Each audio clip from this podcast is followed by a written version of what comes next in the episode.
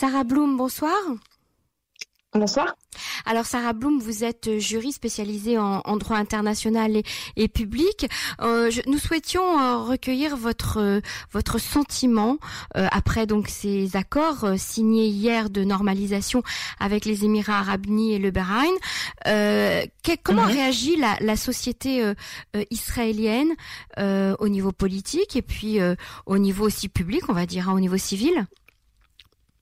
Je crois que la, plupart des Israéliens se, se, réjouissent effectivement de, cette, euh, cet accord de paix. Pour le coup, il y a un accord de paix qui a été un traité qui a été signé avec euh, euh les Émirats et une déclaration euh, conjointe avec le Bahreïn.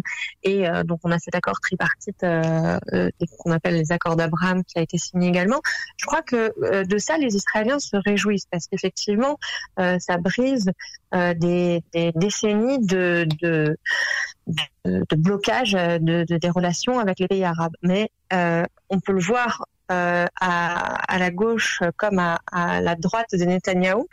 il y a des critiques par rapport à, la manière dont, les choses ont été menées, d'abord dans le secret, et puis il y a aussi pour le chef de l'opposition Yair Lapid la question de, du retour à la table des négociations avec les Palestiniens, parce qu'effectivement ils sont un petit peu laissés pour compte de, de et euh, la même si c'est une victoire pour Israël de d'avoir pu signer ces accords, euh, il ne faut pas oublier que on est toujours en conflit avec nos voisins palestiniens et que euh, ce, bah, cela est par une reprise et on ne pourra pas faire l'impasse là-dessus. Mm-hmm. Euh, quand la droite euh, de Netanyahou euh, bah, est forcément très froissée parce que euh, euh, la question de, de, des deux États a été remise sur le tapis, euh, notamment durant la cérémonie de, de, signature de ces accords, et également on peut le lire en filigrane dans les accords qui viennent d'être publiés, et aussi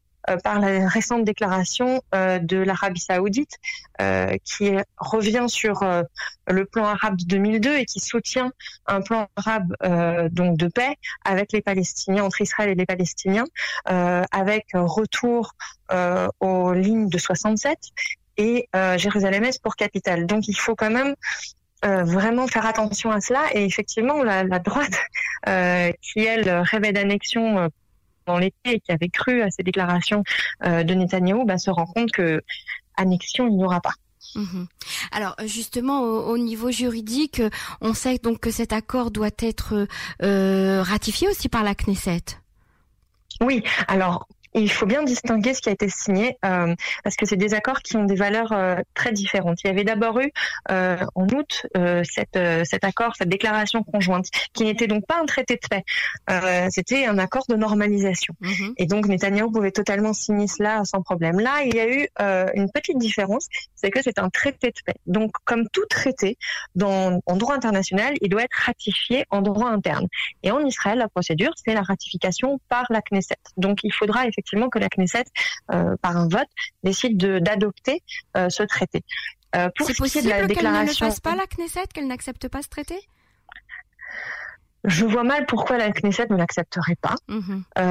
mais tout est effectivement possible. Mais mais vu le le si vous voulez, la formulation du traité qui reste quand même assez généraliste, je ne vois pas pourquoi la Knesset ne l'accepterait pas en l'état.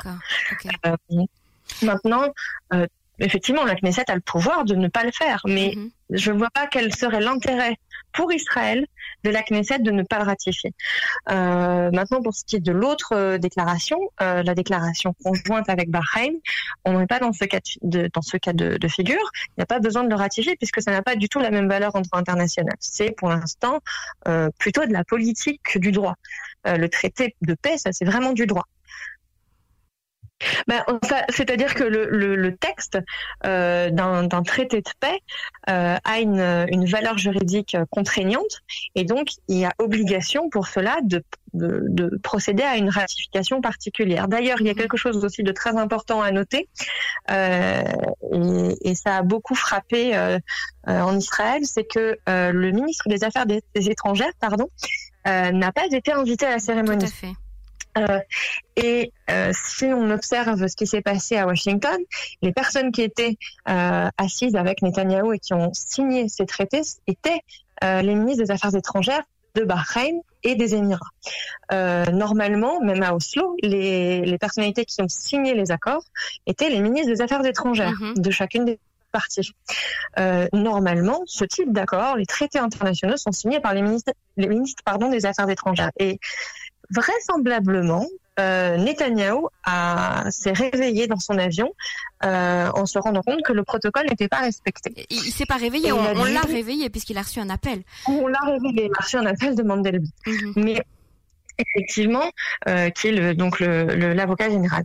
Euh, mais euh, effectivement, donc il a dû euh, demander une procuration à une procuration pour signer, euh, procuration qui lui a été accordée après vérification par euh, euh le ministre des Affaires étrangères. Euh, que le la, que l'accord en question contenait bien une, une clause permettant d'être ensuite adopté par le par le gouvernement par le gouvernement pardon et ensuite d'être ratifié par la Knesset. Donc il y a eu multiples vérifications pour qu'effectivement cela puisse se faire. Mais ce qui était effectivement très étonnant, c'est que euh, le Premier ministre n'était n'avait pas l'air d'être au courant de ce protocole. comment comment est-ce possible qu'il n'ait pas été informé par ses conseils? Il a quand même des conseillers juridiques. Euh, comment est-ce possible? Comment on peut expliquer ça? Euh, ça paraît très curieux et très mystérieux. On peut avancer plusieurs hypothèses. Euh, en ce qui me concerne, je me demande si c'était pas une question de, de voilà, de une volonté de, de rester très hermétique quant au, quant au contenu du texte, mhm. euh, parce qu'effectivement, le, le, gouvernement Netanyahou est quand même très, euh, c'est un gouvernement de, de transition, c'est un gouvernement qui est fragile, qui est fragilisé aussi par la crise, les différentes crises internes, par les problèmes de corruption de Netanyahou lui-même, par les procès, par le Covid. Et donc, euh, il y avait peut-être aussi cette volonté de ben de, rester dans, voilà dans un cercle restreint. Mhm. Moi, je, j'imagine mal comment le cabinet du Premier ministre ne pouvait pas être au courant euh, d'un protocole aussi simple. Maintenant, euh, si tel est le cas et qu'effectivement il n'en est pas eu conscience et que euh, ils sont allés comme ça à Washington signer euh, gaiement cet accord, là c'est de l'incompétence. c'est aussi très grave. On peut peut-être aussi penser euh, qu'il a voulu mettre le ministre des Affaires étrangères au pied du mur et, et, lui demander une procuration à la dernière minute, alors que s'il lui avait demandé plus tôt, il y aurait eu des discussions. Gabi Ashkenazi aurait demandé à être présent à cette signature, etc c'est bien possible. De toute façon, si le protocole avait été respecté, Gabi Ashkenazi aurait dû signer. D'accord. et Gabi, il aurait été euh, assis à côté des différents ministres des Affaires étrangères et il aurait signé l'accord et Netanyahu aurait été derrière pour une éventuelle poignée de main, un discours, etc. Mais ce mhm. n'était pas lui qui devait signer. Euh, il y a aussi le fait que euh, ces derniers temps, Gabi Ashkenazi a, a clairement critiquer euh, les différents euh, problèmes internes liés euh, à Netanyahou, notamment la gestion du, du Covid, mais aussi euh, tous les problèmes liés à la corruption. Et donc, peut-être qu'il s'agissait d'une forme de punition politique, euh, une sorte d'humiliation. Mm-hmm. C'est très difficile de savoir exactement la raison pour laquelle euh, il n'était pas convié, euh, mais en tout cas, ça peut s'expliquer par ces différents faits euh, les différentes hypothèses. Tout à fait. Alors, euh, juste, euh, on, on, peut revenir quelques instants sur la position palestinienne. Donc, ils se sont sentis abandonnés, ils sont très en colère, oui. ils se sont sentis mis à l'écart complètement, abandonnés par leurs par leurs frères. oui. Est-ce que vous on parlez de coups de poignard hein, c'est très fort comme image. Voilà, coup de poignard dans le mm. dos, trahison, ça, ça, peut dégénérer en fait, non? Je ne pense pas en fait que les Palestiniens pour l'instant aient les moyens de faire dégénérer euh, mhm. les choses par rapport à ces accords et notamment je pense que l'Arabie saoudite qui euh, même si elle n'est pas pour l'instant euh, signataire d'un accord avec Israël, euh, l'Arabie saoudite a forcément été consultée euh, pour que les autres royaumes du Golfe signent quelque chose avec Israël. Mhm. donc, L'Arabie Saoudite, je pense ici, joue un rôle de, de médiateur euh, euh, en coulisses. Et on l'a vu là, a sorti un, un, une déclaration disant qu'elle euh, maintenait sa position quant au, au, plan arabe de 2002. Donc, quelque part, c'est une manière de dire aux Palestiniens, vous inquiétez pas, on est quand même à côté de vous et on n'oublie pas qu'il vous faut un État. Mhm. Les ministres des Affaires étrangères qui étaient présents aussi de Bahreïn et, de, et des Émirats ont rappelé aussi euh, leur, leur soutien aux Palestiniens et, et, à la volonté de mettre en place euh, des négociations, de retourner aux négociations pour qu'il y ait un État palestinien. Mais ce qui est inédit, dit effectivement, euh, c'est que euh, la souveraineté d'Israël est reconnue dans ces accords. Mhm. C'est écrit noir sur blanc. La souveraineté, les, pays reconnaissent leur souveraineté mutuelle. Donc c'est une, un établissement total, euh, une reconnaissance totale d'Israël dans son bon droit.